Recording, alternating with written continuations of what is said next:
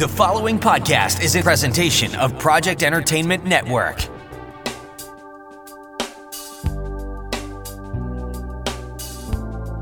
Welcome to the Sample Chapter Podcast, the show where authors read a sample chapter from one of their books. Here's your host, Jason A. Meiske. Hello, my friends. It's me, Jason A. Meiske, creator and host of the Sample Chapter Podcast, the show where authors read a sample chapter from one of their books. Now, before I get into today's episode, I want to start by addressing that things are quite messy right now, aren't they? Uh, we're in some very troubling times. I mean, you know, good grief. As if our everyday lives aren't crazy enough at the start of this year. then we had this whole, you know, the COVID scare. in in the midst of that, we've had this threat of some killer insects. Now we have this uh, major unrest and riots going on in the middle of a lot of social upheaval. And it's you know, it's it's just quite exhausting to think what's next. You know, what are we what are we going to be facing tomorrow? But you know, I I think that's why it's more important than ever to remember the thing that's going to help us get through all the darkest times in life, which is kindness. You know, it, me personally, I fully believe that if you just take a couple of seconds and be kind to everybody that you come across, doesn't matter who they are, doesn't matter where they come from. If you take a moment and be kind to them, 99.9999% of the time people are going to be kind in return. You know, it, it just takes a moment to turn somebody's dark day around. You know, we all have bad days. We all have those days where it just nothing has gone right. But then, you know, you went through the drive through and the person in front of you paid for your meal. And all of a sudden the rest of your day is lifted. You know, it doesn't take much. Check in on your neighbors. Say hello to a coworker that you don't see very often, or maybe that you don't like that much. Take a moment and get to know them better. And as I was saying a moment ago, say thank you. Give a genuine thanks to those people at the drive through. Hold the door open for somebody and smile. Or if somebody's holding the door open for you, give them a real smile and say thank you. It doesn't take much to be kind to somebody. And I I don't want to get into a bunch of side tangents, so I'm struggling here to keep this on track, and I want to keep things short because you're here for the authors, not for me, not for what I have to say, because nobody cares what I think. I don't care what a celebrity thinks, and I'm no celebrity, so you definitely don't care what I think. But that's the whole point of when I made this show, I did it in the way that I did it. I'm here to bring you authors. It doesn't matter where you're from. It doesn't matter if you're white, if you're black, if you're Hispanic. It doesn't matter if you're gay, if you're straight. If you are an author, if you wrote a book, and now you're looking for a way to promote it, that's what this show is for. It's a safe place for authors. That's what I, I wanted to do with this show. Because at the end of the day, all authors have the same dilemma, which is how do I get word out about my book?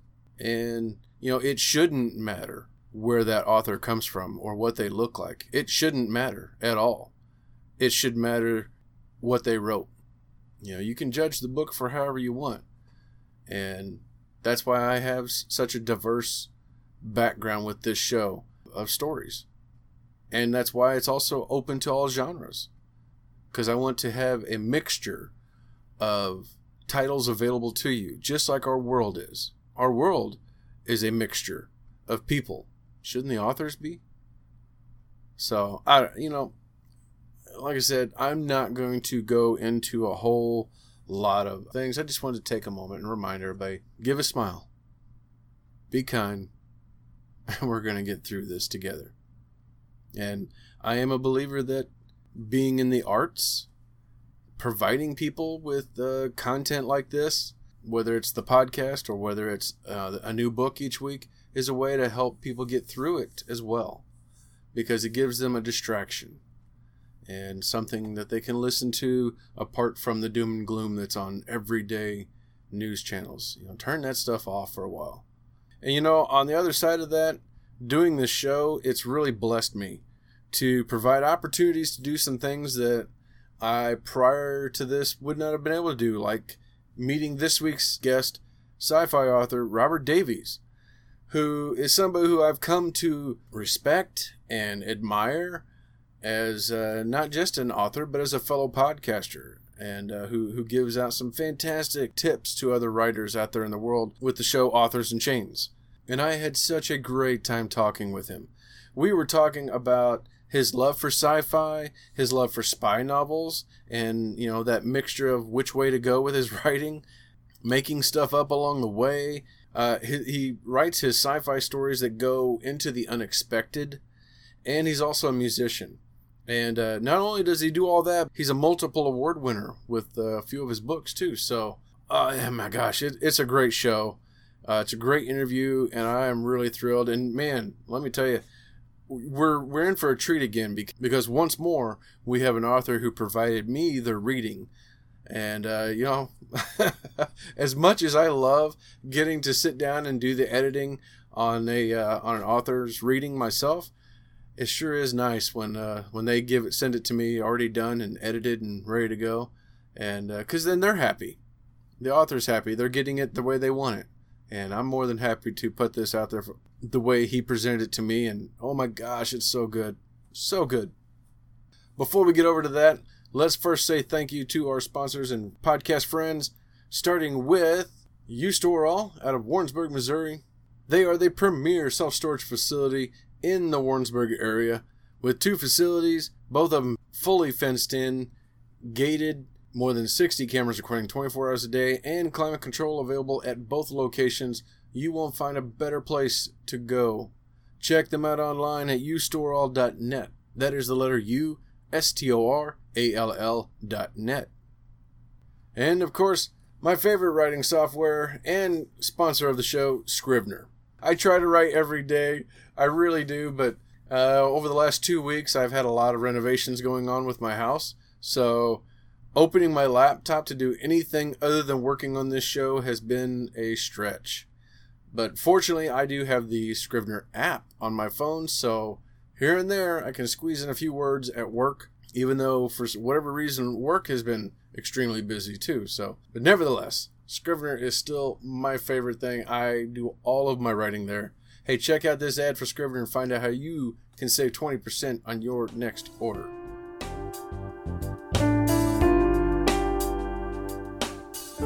Jason here. Hey, I wanted to take a moment and tell you about my favorite writing tool, Scrivener. Now, I know you've heard about Scrivener because their writing software has been embraced by hundreds of thousands of other writers like you and I, from the novice to best selling novelists. The reason we all use it is because of Scrivener's core concept to bring all the writing tools you use together in a single application. And with tools like automatic backup, character maps, project goals, and let's not forget that amazing corkboard, you can see why I use Scrivener every day. As a bonus for Sample Chapter podcast listeners, use code CHAPTER for 20% off your desktop version. Scrivener writing software, built by writers for writers. All right, thank you so much to Scrivener, and don't forget to get that code CHAPTER when you go to get your own copy of it for yourself. Make sure you also click the link in the show notes for Pop Goes the Culture Network they have about half a dozen other shows over there, like Fanatics and the Fan and the Amazing Nerd Show. And of course, that flagship show, Pop Goes the Culture Podcast, who does all of their shows live on Thursday night. Uh, get on over to their website at popgoestheculture.com so you can find out how to get on their cast channel live on Thursday nights when they do their recordings. Finally, I want to say thank you so much to my newest podcast network that I'm a part of, Project Entertainment Network, with a gathering of more than 30 shows now, with some shows in there like Monster Attack, Matters of Faith, Ink Heist, Dr. Galvanic's Odd Tales, and Bazong, just to name a few. There are so many great shows to choose from. So check out this advertisement for one of them, and then click the link in the show notes to find all the rest. Hello, is anybody out there? Anybody? This is Jim Cobb. If you are hearing this, the worst has happened. I've recorded a podcast at the end of the world and will broadcast it on channel PEN every Friday. It's all about the apocalypse, books, movies, TV, how much food and water will you need your bunker, all that kind of stuff. Excuse me, sir. You're gonna have to keep the noise down. You're in a library and you're scaring the kids. The world hasn't ended yet. Sorry, ma'am. Shh, you're in the library at the end of the world with host Jim Cobb. Fridays exclusively on Project Entertainment Network. All right, that is it for our sponsors and podcast friends of the show. Hey, if you are a business looking for a sponsor spot for the show, then reach out to me at samplechapterpodcast chapter podcast at gmail.com. Let me know that you'd like to partner up with me as well. But in the meanwhile, let's get us on over to our interview with the incredible Robert Davies.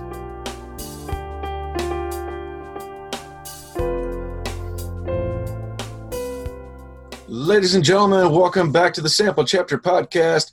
Hey, this week I am I am honored to get a chance to have another one of the authors from the Authors in Chains podcast, Mr. Robert Davies. Robert Davies is a born and raised Michigan kid with an overactive imagination and love of literature that eventually became a disease curable only through the odd, frustrating therapy of writing fiction. He's a Navy veteran, a musician, private pilot, and an erstwhile traveler. But today he stopped by here. He is our guest. Mr. Davies, welcome to the show. Thank you, Jason. Good to be here. Thanks for having me. Oh, it is it is my pleasure. It is my honor. I'm so thrilled to have you here. Uh, had a blast with you uh, here a couple nights ago on your show. That was that was great fun. We were. Uh, it's been a while since we had anybody on, and you were a hit. We, you, it was a lot of fun. We're really glad you stopped by. Uh, thank you. My kids have been teasing me nonstop that I couldn't keep my cigar lit because I was trying a different cigar. like, yeah, thanks, guys. That's that's great. well, how how are you doing in there? You're in Washington now, right? Washington State, uh, upper left corner of the country. Okay, and and you're doing well. You're keeping healthy. So far, um, I wear my little mask when I go outside, and most of the time I don't go outside. So we're we're riding out COVID, I guess, like everybody else, and trying Good. not to sneeze at people. And Otherwise, we're doing well. Good, good. Glad to hear it. Well, so uh, you've been writing for a little while now. What was your introduction to uh, to writing, or did you have that moment of like lightning bolt? No, I, I used to write essays and short stories, and and I never bothered to go anywhere with getting them published. It was um, back in the traditional publishing only days. Mm. There was no such thing as self publications, of course, because I'm a geezer. It's been a long, long time. So I, I knew I had a vocation for writing. Um, how well I did it was another matter, and it just it kind of piled up over time, and my daughter showed up and I had to raise her. And at the end of that process, you know, I thought it's time to give it a try. It just, it was a, a can that had, uh, that I'd kicked down the road long enough. And so I had a story idea that was, I don't know, orbiting around in my mind for a few years. And finally I sat down and started and I, I, it was really weird because I thought, wow, I'm a journalism major in college. I, I'm good with English, the language, the grammar, all of that stuff, and the vaguest idea how to write a book. I had to think about that for a while and do a little research just to find out what what should I be doing, what how should I do this, and outline and exposition and all that kind of stuff was uh, alien to me because it was not literature focused. My all my writing was news and literary journalism. Uh, it wasn't fiction. And so that was my first foray into fiction beyond just the goofy little stories that I wrote in my 20s. And I gave it a try and self published it because I couldn't get it. Querying back then was uh, maybe as at least as hard, if not harder than it is today. So that didn't get me anywhere. And that was when um, self publishing first started showing up, and you could do this via Kindle. And Mm. so I published it there and didn't do very well because, as is always the case, it's all about exposure, which you don't get unless you pay for it. Yeah. And it languished for a little while, and then I, uh, through a mutual friend who was an author, I discovered uh, my publisher, BHC Press, and gave them a call, and it turned, and the manuscript was delivered, and the next thing I knew, it was published, and so it's been the it's it's it was the first of a of a three part series, which I may expand to six books, but I don't know. Uh, but it was exciting, and I thought, okay, now I'm I'm doing this for real, and it just went from there. And um, I'm five books in now to my writing. Uh, one of them is with them at the, at the moment, my yet to be released book. So I have four up and running and, and available, and one of them is in edit now, and then I'm, my WIP is will make will make it six books. So it wasn't a singular moment. It was a, I guess, a time to to get off your butt and do it moment. that you know i and i can relate to that that was that was my moment i was spending a lot of mornings catching up on my dvr or maybe playing a uh, a video game or something and then realized one day i was like this isn't going to get my book written I, I better do some work yeah it's you just get to a point of where you're you're you have enough uh, desire to do it and you try um, the desire is always there but timing wasn't right. And then when the timing was right, the desire had fallen off, and it was sort of a perfect storm of okay, I'm really going to do this. And it's it wasn't as hard as I thought it was going. to Took a lot longer than I thought it would be, but I think mm. that's probably true for most authors. Your first book is you're wandering through trying to figure out how to write a book, and um, right.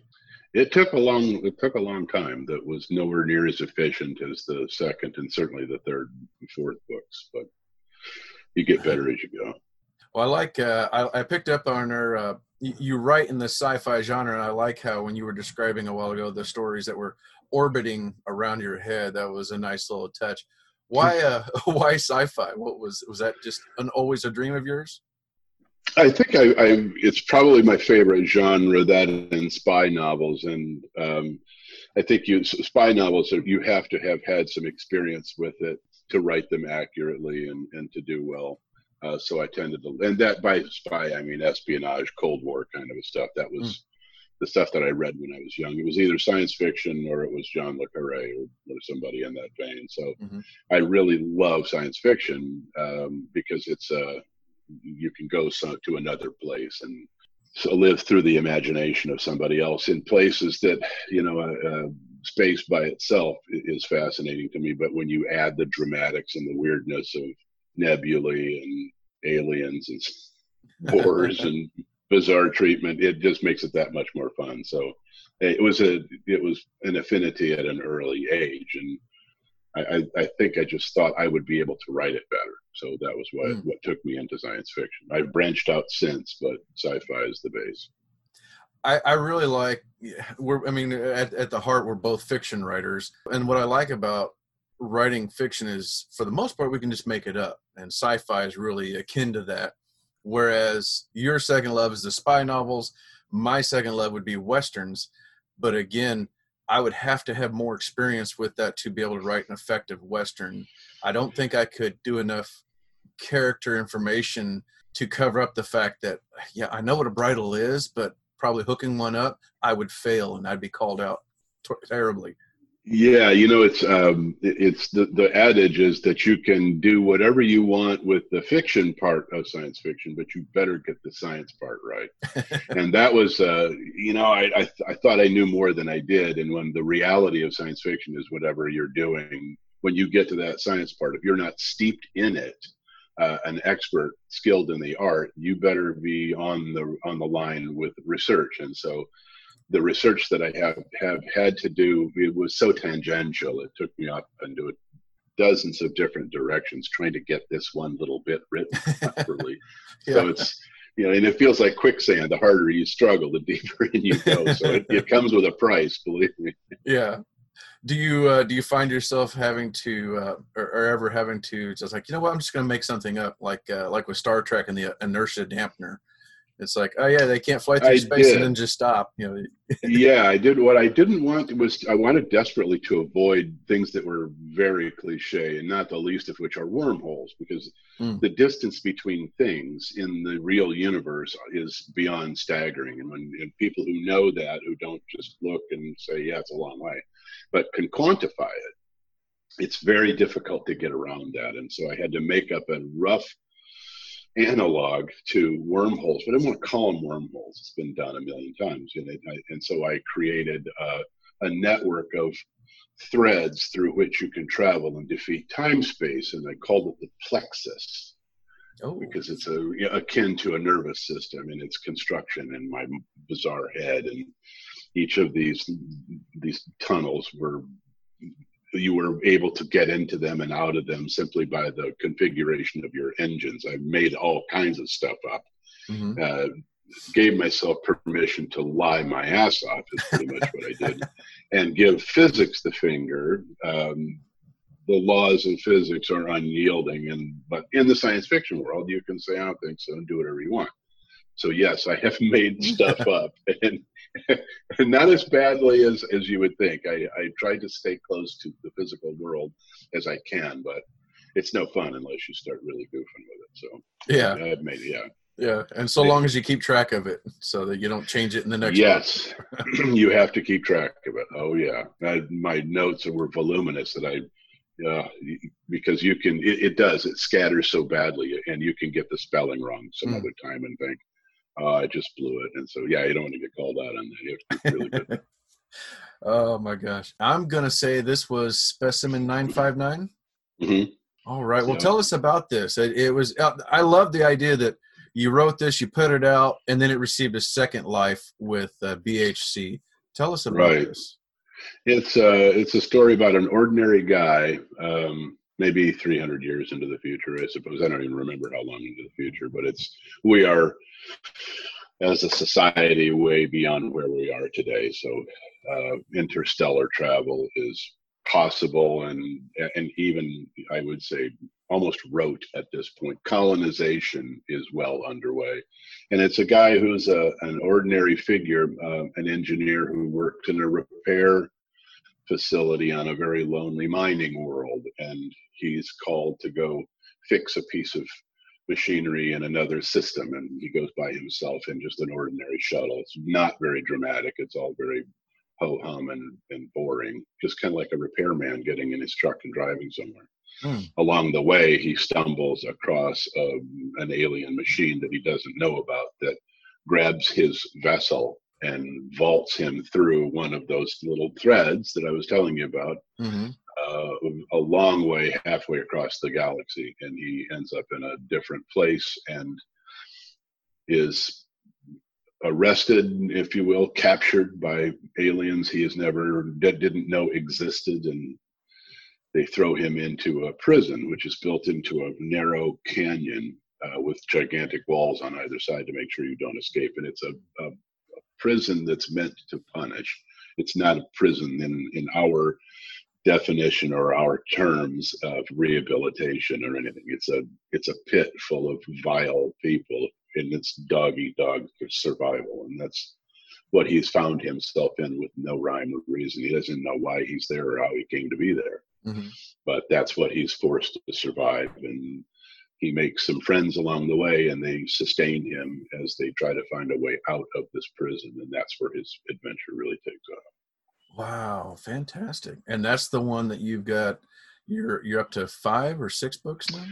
No, no, no. This is uh, I just finished the third book in Okay. the first trilogy. I'm considering doing another three books, but I'm not convinced I'm going to do that just yet. I may I'm I'm charmed by other things at the moment, so I may not go back. But uh, the third book just went to the publisher at the end of last year, so it's in the the process now being published. The other two books that I have are standalone. Okay. Yeah, I see your uh, your echoes of Isharam. Esharam. Esharam. Okay. Yep, that's, That's book two in the Specimen series. That's the sequel. Yeah, and I like how the covers tie into like what you were saying with the the nervous system of the body and the Yeah. It's it's very uh, w- like once you get that, you get the cover and it's awesome. So I'm gonna jump over today's book and go into Seventh Life of Aline Lloyd. Yeah, that's a paranormal romance tale, believe it or not. Don't ask me how I got started off onto that genre. I, still don't know myself, and I regret it to this day. But yeah, that's a that's current day, set in North Wales, in homage to my parental lineage, and um, it's a story about a a, a fella who lives in Wales uh, after inheriting some property from a dead brother Hmm. And he's not, he just wants to sell the property, but he meets the neighbor girl on the other side of the hill who turns out to be a, a lot more interesting than he thought she was going to be.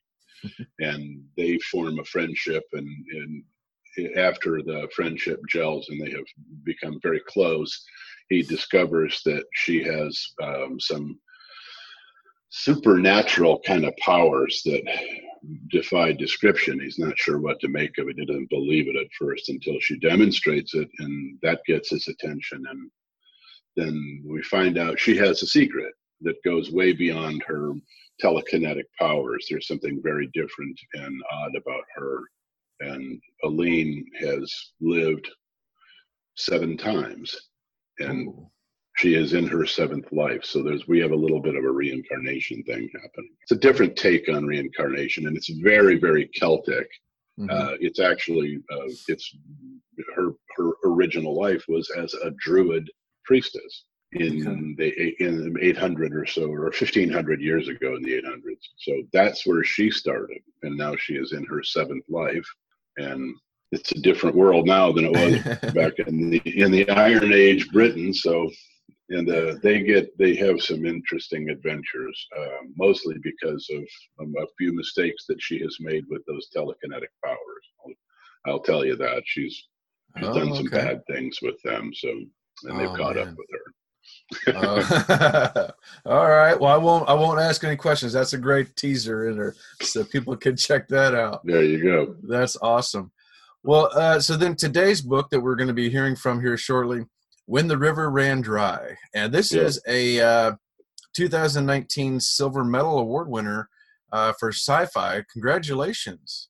Thank you. It was uh, actually my, it was 9591, my first silver IPPY, uh, which was very gratifying. But this one, of all the books I've, I have written, this is my favorite. I like this one the best. But I was very happy when it also got a silver because it's my, I don't know why, but I just attached to this story. So. well, give us the uh, give us the elevator pitch. What uh, what's happening in this? Uh, something bad happens on the earth. It's really bad. Something that would wash away, I would think, at least two thirds of the population, hmm. leaving those behind. And I don't go into what a disaster it is. It could be a comet or a meteor hitting the earth. It could be a gigantic war. It could be COVID on steroids. Who knows? Hmm. Um, but it's about 150 years in the future in in what we would recall or regard as humanity's second rise from what was left over. My character is a street hustler in a huge city. Most of all people, most people are are gathered together in city states in in the way you would think of the Greek city states from long ago. That was where the power lies. That's where the populations are.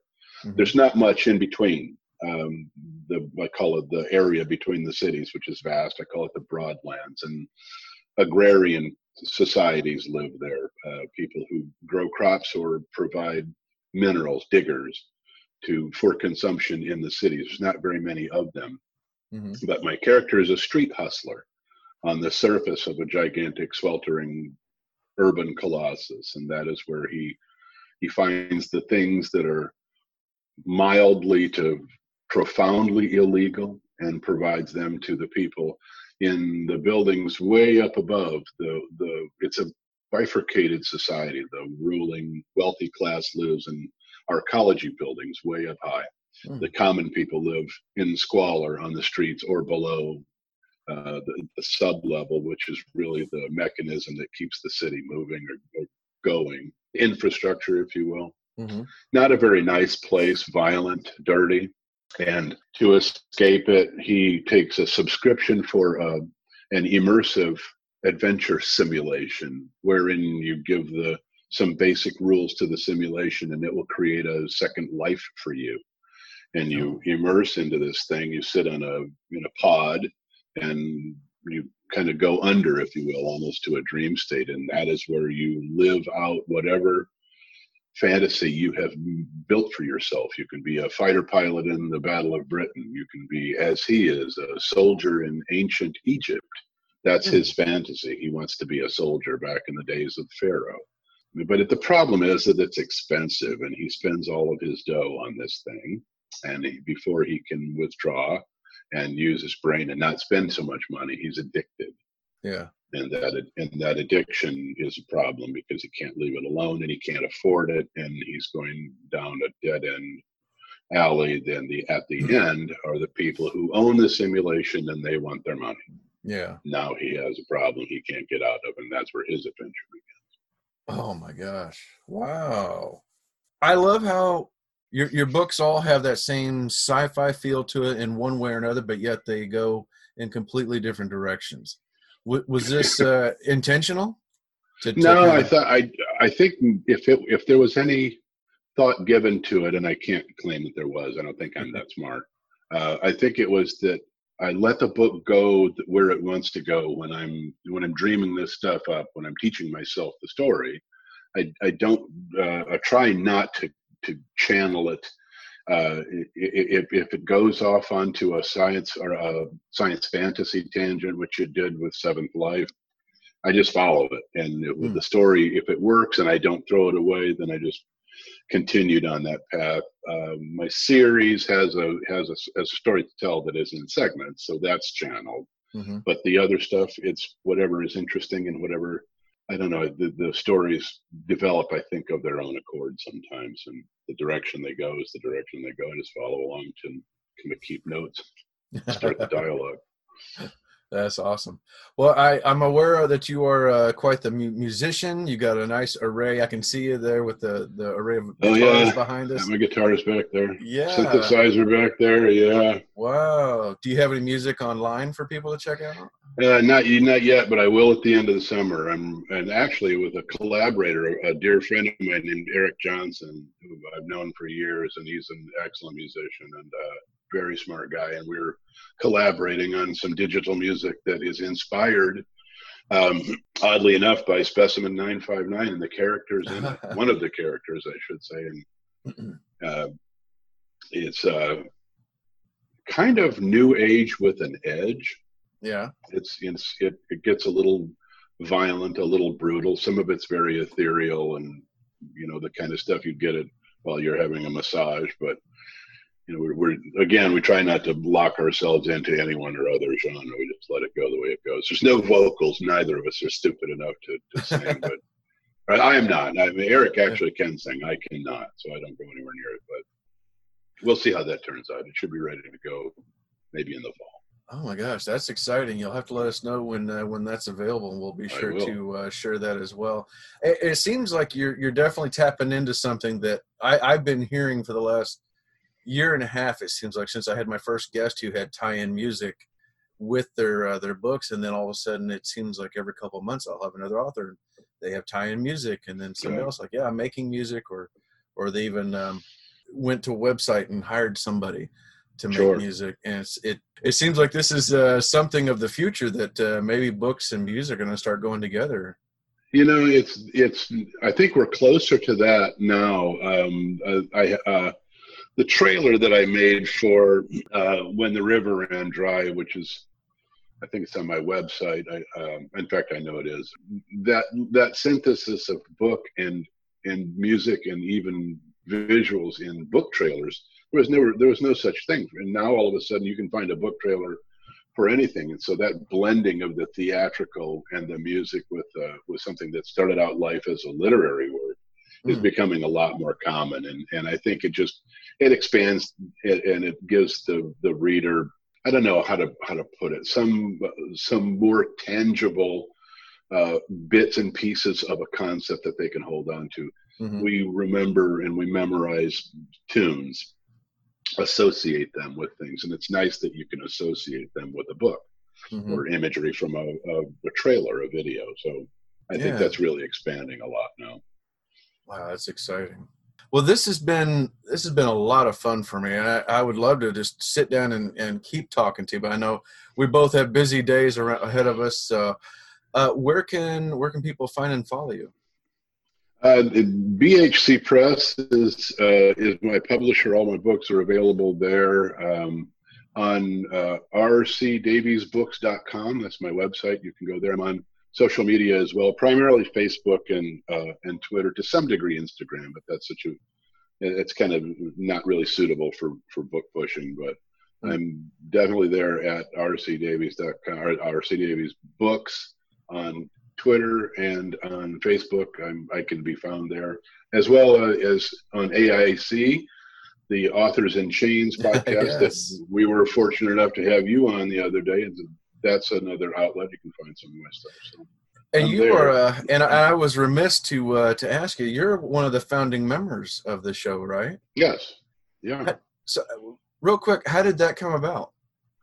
Um, you know, it was interesting. Ray and I and uh, and Glacia had not yet started. There were two other folks who are now gone, and we were kind of blathering back and forth in with things that we found humorous mm. in uh, your notification section of your Twitter account. that was how we kind of ran across each other, and I think Ray uh, Ray Bailey had suggested that we should do a we should get together and do a podcast, and I thought wow, that sounds like a cool idea. We goofed around and it sort of was born a little sooner than I, I thought he was kind of being facetious, but he was serious. and the next thing I knew, we were doing these shows and it just kind of took off from there. But it began with yucking it up on, on Twitter between the, the four of us. And now Glacia has arrived and we settled into a long term project that seems to be working out very well. We're having a lot of fun with it. We have good guests on every once in a while such as yourself. we had a lot of fun, so we yeah. keep doing it. Well, I really enjoy it. I was I was telling Glacy uh, during her visit with me that I you know I came in around episode six, checked out a couple episodes, and then was like, yeah, I got to go back to the beginning and and binge those first few, and then get caught up. I've been following ever since. So uh, running into her uh, recently online and then connecting with you guys has been has been great. It's just like, oh my gosh, they want to talk to me. This is awesome. So. Yeah. Come on in. We had a ball. We all we all were in very uh, the tight agreement. We were delighted to have you on. That was a really fun show. Uh, well, you guys made it easy, and uh, I, am just thrilled to have you uh, here on my show. Got to get Ray on here, and, uh, and then hopefully we'll uh, all do it again sometime. Thank, Thank you very much for having me. I appreciate it, Jason. Thank you, and you have yourself a good rest of your day. Ladies and gentlemen, it is time for me to step aside and hand the floor over to our guest, Robert Davies, with his book, When the River Ran Dry. Novum, May 2180. Long past midnight, Ricky Mills hurried from streets still swarming with night people, angling quickly for a row of three room flats along the King's Alley. Two days passed, and still the hot, relentless wind funneled down Waterford Avenue swirling dust and bits of rubbish into wandering vortices like drunken ballerinas in a wobbly, aimless dance. One chased another through narrow canyons between towering buildings reaching ever higher into the dense overcast. Barely a kilometer from the city's central hub, Sector 4 was moving slowly into a quiet time when the clatter of traffic, sirens, and gunfire seemed to ebb, imperceptible at first, but noticed with silent gratitude by those who worked the late shift. Ricky held a hand to shield his face from the blustering wind, slowing as he turned into the alley.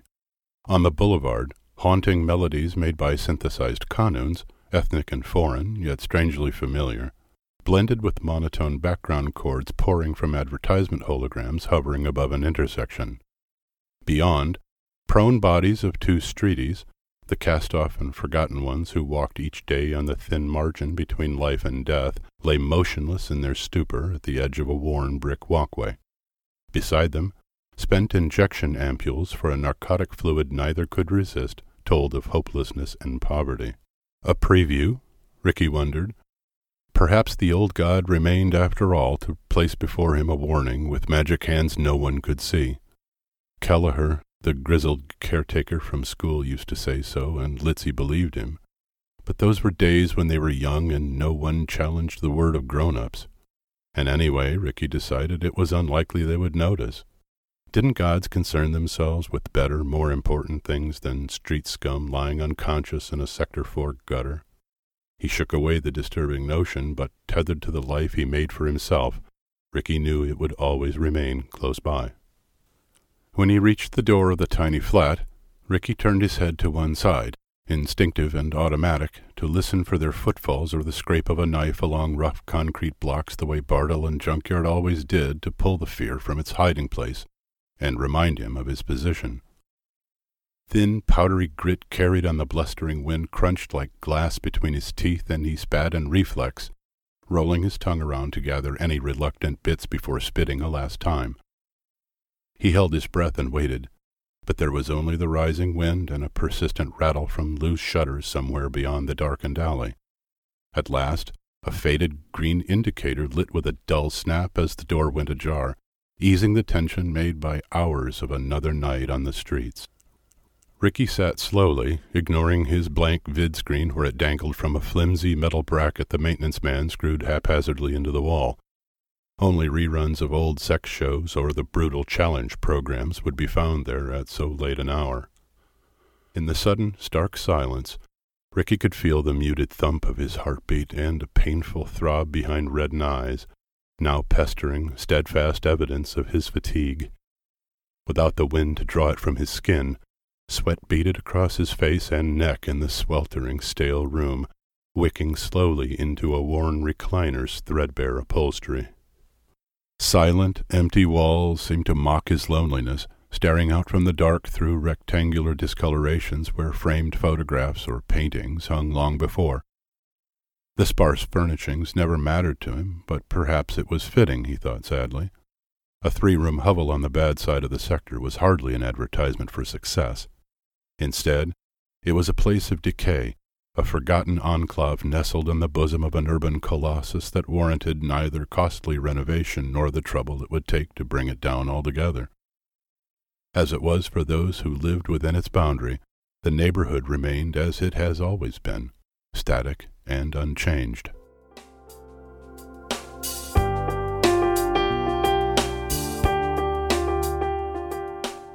And that was Robert Davies reading a sample chapter from his award winning book, When the River Ran Dry. Don't forget to click the link in the show notes for Mr. Davies, where you can find and follow him, his books on BHC Press, and his weekly show, Authors in Chains. Lots of fun stuff in there. Don't forget to also click the link for our podcast friends and sponsors alike, and hit that subscribe button so you don't miss out next time when I'm back with an all new author, a new book, and a brand new sample chapter. Take care, everybody. Spread the kindness, and I'm going to see you again real, real soon.